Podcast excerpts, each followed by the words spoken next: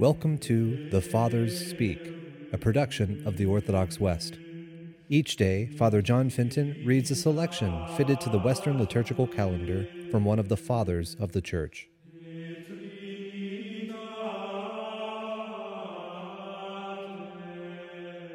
On this, the octave day of our Lord's Nativity, the feast of the circumcision of our Lord Jesus Christ, let us listen to a portion of a homily by our Father among the saints, Ambrose. So the child is circumcised. Who is this child, if not he of whom it is said, A son is born to us, a child is given to us? And, for he was made under the law, that he might redeem them who were under the law, to present him to the Lord. What further can I say of the meaning of the presentation of the Lord in Jerusalem without repeating what I have said already in the commentary upon Isaiah?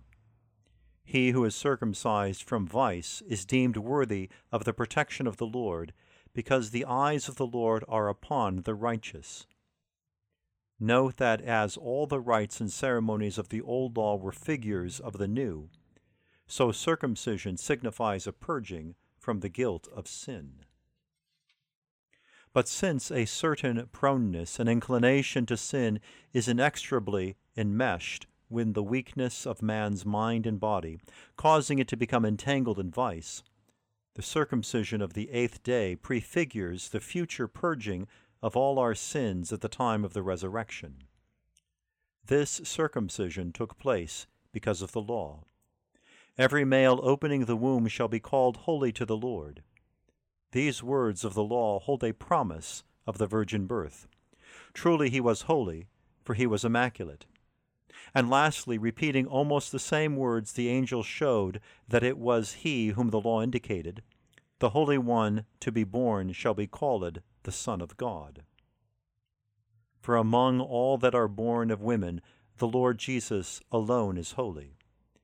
In his unique, immaculate birth, he suffered no contagion of earthly corruption, but rather drove it from him by his heavenly majesty. If we follow the sense of the text literally, how can we call every male holy, since it is clearly evidenced that many of them were wicked men? Was Ahab holy? Were the false prophets holy, whom the avenger at the prayer of Elias destroyed with the withering fire of heaven? Rather, Jesus is the Holy One, he whom the sacred commandment of the divine law connotes in mystical figures.